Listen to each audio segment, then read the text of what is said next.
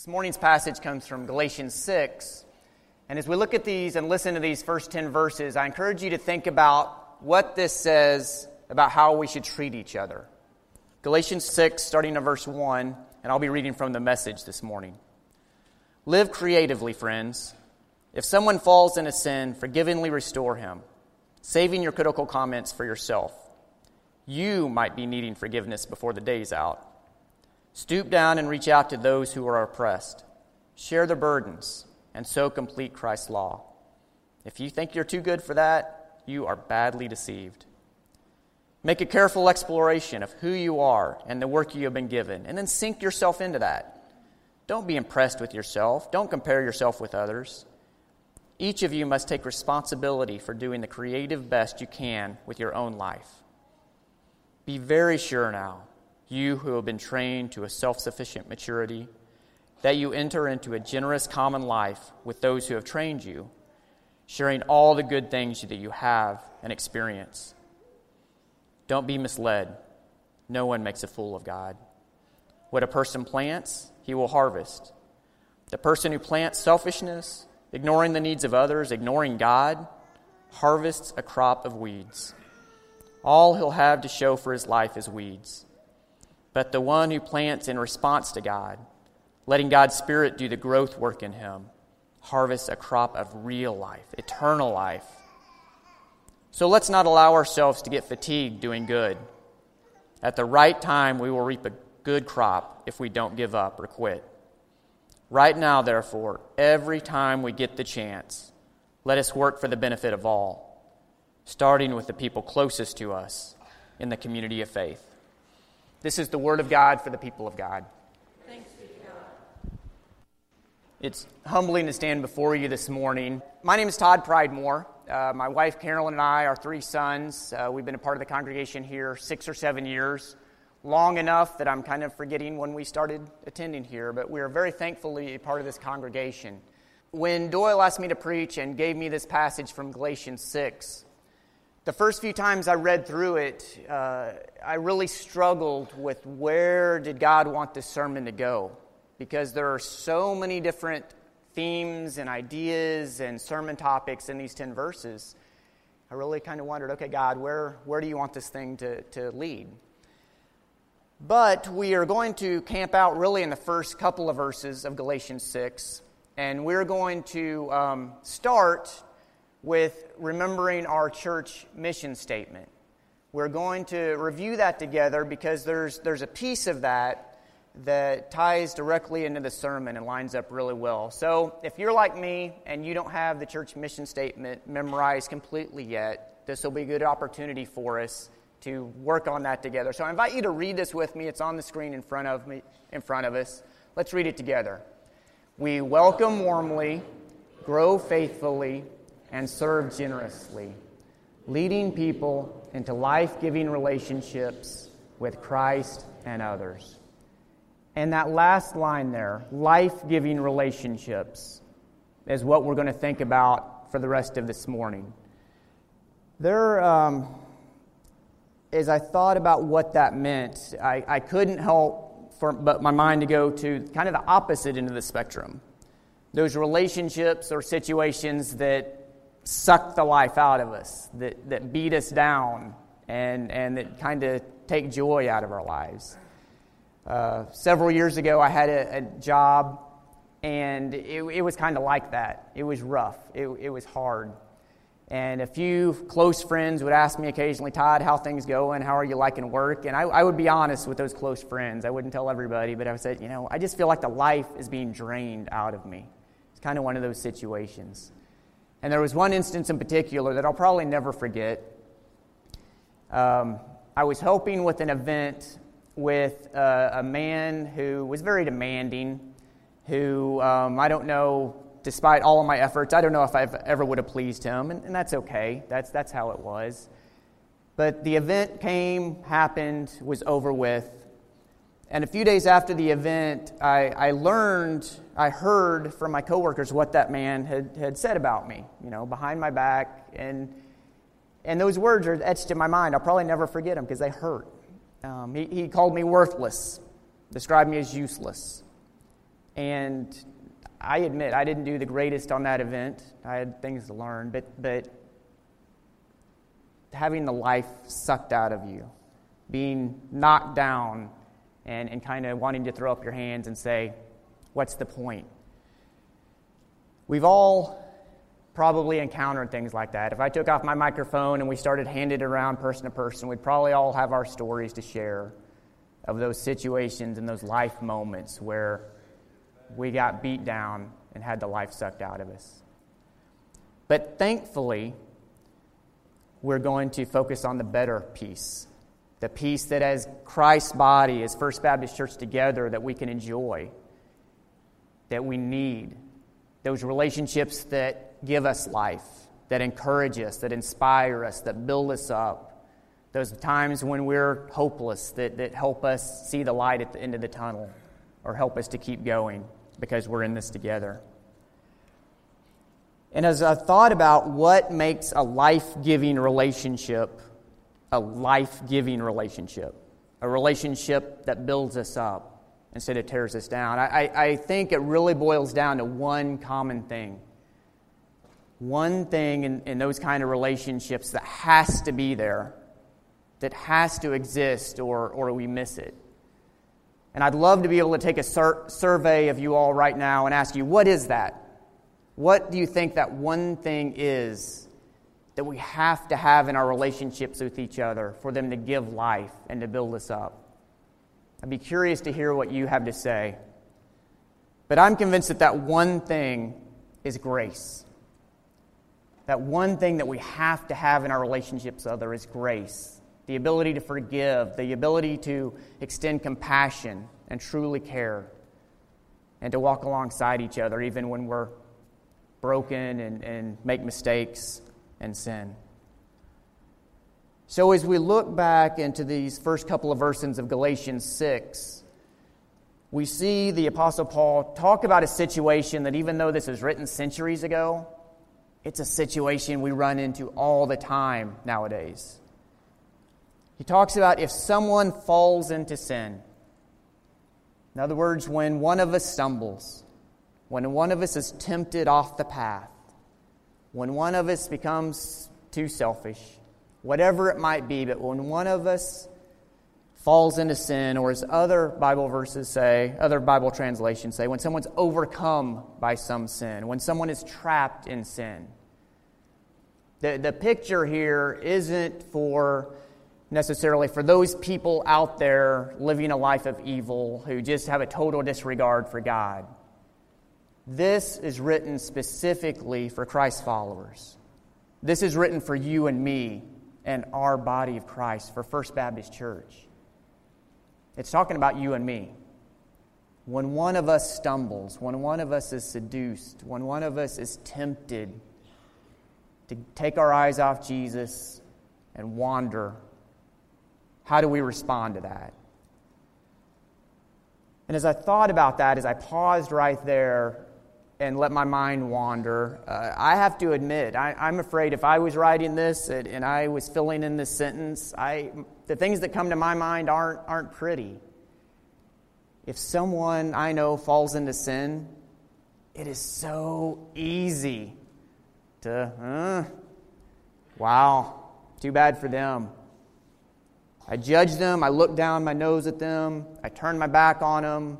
I talk about them behind their backs. All of those things that are so, so easy to do. And that outside these church walls, so much happens in our culture where people respond that way. But that wasn't the point here. That's not what Paul writes. Thankfully, he goes on to give us some simple words but powerful words. If someone falls into sin, forgivingly restore him, saving your critical comments for yourself. The New Living Translation puts it, this, puts it this way If another believer is overcome by some sin, you who are godly should gently and humbly help that person back onto the right path. That's it. That's simple. That's the message right here. I want to read that again. It's so simple, but it's so powerful. You who are godly should gently and humbly help that person back onto the right path. As I thought about how that looks, thought about you know the different situations that, that we encounter, and, and my mind went to okay, how did Jesus do that? How did he take those situations where someone had, had gone off in their path of sin, taken their eyes off living for, for God? How did Jesus handle that? And we could look at many stories, Jesus stories, and, and see how he responded, but one in particular came to mind. It's from John chapter 8. And we're going to look at a three minute video that just kind of illustrates how Jesus handled this situation. And as we watch this video, I want you to think about where do you see grace in this story? And where do you see the opposite of grace? And we'll think about this together. So watch this video.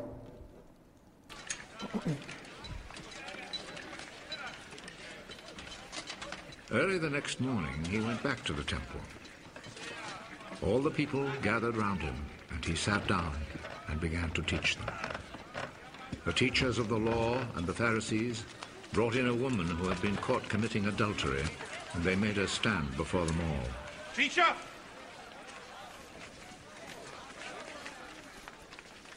This woman was caught in the very act of committing adultery.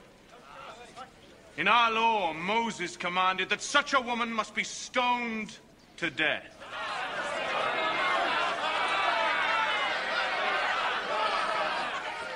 Now, what do you say? They said this to trap Jesus so that they could accuse him. But he bent over and wrote on the ground with his finger.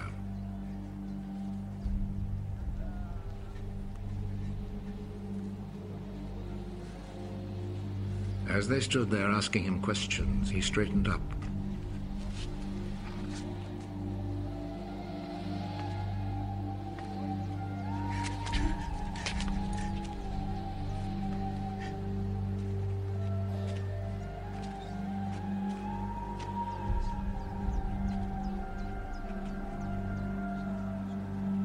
Whichever one of you has committed no sin may throw the first stone at her.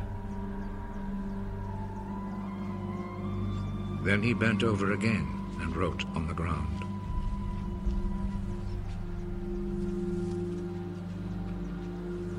When they heard this, they all left, one by one, the older ones first.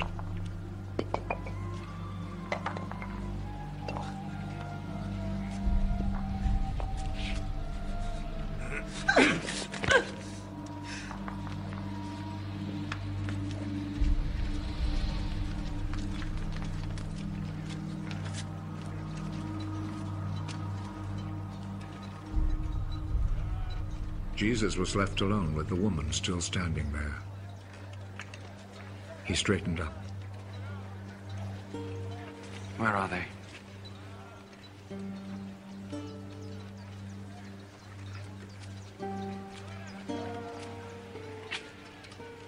Is there no one left to condemn you? No one, sir. Well then, I do not condemn you either.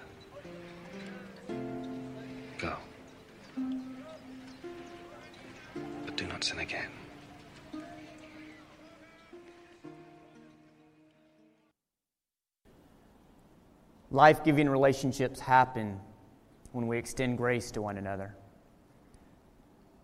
I'm thankful we don't live in a, in a culture today where we rip people out of their homes, pick up rocks, and drag them into the streets for a public execution. But we, we sometimes handle things in, in, in ways that, that might be a little bit similar. Um, my wife and I were just talking this morning about some things, and it made me think about how when we get involved with other people, uh, whether it be on a political issue or a social issue or just an opinion about anything, and how the, the crowd, the majority, starts down a path of thought, or kind of the crowd mentality we saw in that video of those religious folks who had an agenda and, and wanted to prove their point, and how easy it is to get swept up in the stream of the popular opinion and how challenging it is, how difficult it is to do what Jesus did and to say, wait a minute, I don't agree with that. I don't think that's what God wants me to do in this situation. And sometimes that's how it is in our relationships with each other, especially when it comes to the situation of, of church life and how things happen in, in God's family. So that's what it looked like 2,000 years ago. That was one way Jesus offered life and extended grace. So, what does it look like at First Baptist Church today, now? How do we do that? How do we put ourselves into situations where we experience life giving relationships ourselves and we can share those with other people? How we can invite people to experience those themselves? There are several different ways, but, but I think, and as we move forward with, with some of our, our planning for the future, uh, a big key is to be involved in a group that meets consistently and focuses on God together. It's really simple. Get in a group of other people at church that gets together regularly and focuses on God together. It's not rocket science, it's not anything, but for some, some reason, sometimes we resist that. A lot of us are busy.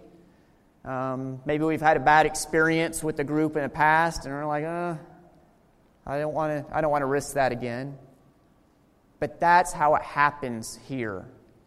And that's how it happens and how we have the opportunity to extend God's grace to others as we make room in our groups for other people. I want to ask you to do something. You may, I hope you go along with it because I need you to go along with it. I'm, in a second, I want to ask you to raise your hand high enough for everybody can see it if you are in a group that meets regularly and focuses on God when you get together. Really simple question. And as I'm, reason I'm going to ask you to do that and raise your hand high enough so everybody can see it, it will become clear in a moment. But please go ahead and do that. If you're like me, you kind of do this. But please go ahead and raise it up so people can see. All right, I appreciate that. Keep them held up for just a minute. Keep them held up for just a minute. And without being too awkward or anything, just kind of take a glance around and, and see, see who's involved in a group. All right? Even if your hand's not up, see who's involved in a group. Okay. All right. I appreciate that very much. Thank you. That was a, a great exercise. Um, so I want to I want to talk to those of us that raised our hands and those of us that didn't raise our hands. First, I'm going to talk to those of us that raised our hands. Um, I know groups take all kinds of different shapes and sizes. We do all kinds of different things in our groups, but I want you to imagine if this scenario in verse 1 happened in your group the next time you got together. You got together, regular time of gathering and everything like that, and someone in your group walks up and they have the guts to tell you about how the world is coming crashing down around them because of them taking their eyes off Jesus and, and sliding down a slippery slope of sin in some way. Whatever, fill in the blank. It could be anything. All right? How would you, how would your group respond to that? I really hope that it is as we read this morning, and, and we're reminded this morning of how God wants us to respond. Forgivingly restore him. Gently and humbly help that person back onto the right path. That's what our world so desperately needs. That's what those of us that have been a part of this congregation for years and years, and that's what the next new person who walks in off the street and is looking for hope and peace and life, true life in their world, that's what they need to experience as well. So I hope that that's what, what would happen in your group. If you're not so sure, make sure that you're the person in that group who makes that happen. Make sure you're the one who is there to step forward with grace. When there's someone that so desperately needs a hug, that needs somebody to come around them, that you'll help do that, that you'll be that person. Because we all need that from time to time. Okay, and for those of you that didn't raise your hand, Um, very simple. I encourage you to think about the people you saw that raised your hand. And before you leave this room this morning, simply go up to one of them and say, Tell me about your group. That's it. That's all you have to do to get started. Tell me about your group. And hopefully, you'll find a group that's a great fit for you. One where grace is extended, where life is offered. Because whenever we try to live our faith by ourselves, not plugged into a group of, of followers of Jesus, but when we do it by ourselves, it is so challenging. It is so hard. I want to tell you about uh, the group that I'm a part of on Sunday mornings and what we did last Sunday. We were having a discussion about trust. Big topic. Lots of things that we talked about. We started by looking at an Old Testament story of a Bible character and, and, their trust of God and lack of trust and just all of that. And then the conversation turned from that Old Testament story to us. And before I knew it, we were talking honestly and openly about some pretty personal things. Um, I really admire the people in that group for their vulnerability, their willingness to kind of put themselves out there. And I think they did that because they knew okay, this is a safe place, this is a place where grace is extended. And we talked, it was kind of a time of, well, confessing, I'm struggling with this. This is what's going on in my area, in my life related to trust. And then most of the rest of us around in the group, we were kind of nodding our heads, yeah, uh, right there with you.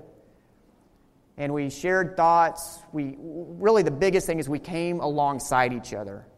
There's the realization that none of us in that room were alone in our struggles. We were there together, and we shared thoughts, ideas, encouragement. Um, especially a, the parenting piece came up a lot. We were all parents in that room. And it was a beautiful, beautiful thing. And we talked way longer than we should have, which was fine and great. And when each of us left that room last Sunday morning, we had all experienced what life giving relationships look like. And I know personally for me, it helped build me up in a world that constantly is trying to tear, tear me down. So I'm going to read this verse one more time. If another believer is overcome by sin, you who are godly should gently and humbly help that person back onto the right path. That's our message this morning. God, we're so thankful that Jesus showed us how to live a life of grace. That Jesus showed us when we get off track, when we fall into sin, when we make mistakes, that we aren't to turn our backs on each other, that we aren't to walk away from each other, but you want us to come together and be in this life together. And we thank you for that grace that you extend to each of us through your Son, Jesus Christ. Thank you, Jesus. We pray this in your name. Amen.